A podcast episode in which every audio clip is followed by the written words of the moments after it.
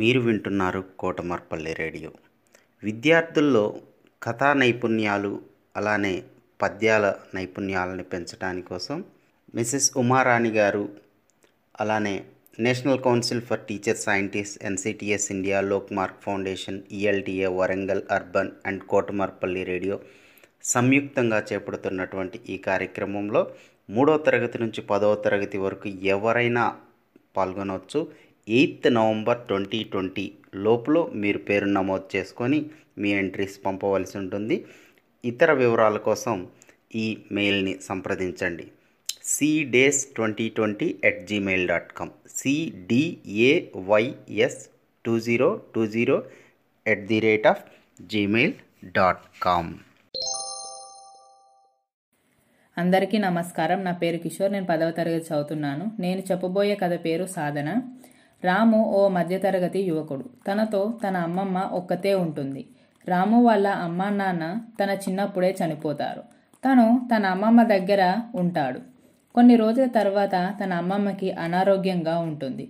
మంచి హాస్పిటల్లో వైద్యం అందించడానికి తన దగ్గర డబ్బు ఉండదు. మంచి వైద్యం అందించలేకపోవడం వల్ల తన అమ్మమ్మ చనిపోతుంది. తను చాలా ఏడుస్తాడు. అప్పుడు తనకు ఓ ఆలోచన వస్తుంది. అప్పుడు తను తన అమ్మమ్మ చిత్ దగ్గరికి వెళ్ళి ఒక ప్రతిజ్ఞ చేస్తాడు. అమ్మమ్మ నువ్వు మన దగ్గర డబ్బు లేక మంచి మందులు వైద్యం లేనందువల్ల నన్ను ఒంటరివాణ్ణి చేసి వెళ్ళిపోయావు. కాబట్టి నేను వ్యాపారం మొదలుపెట్టి డబ్బు సంపాదించి ఒక హాస్పిటల్ నిర్మించి దానిలో పేదవారికి ఉచితంగా వైద్యం అందించేలా చేస్తాను.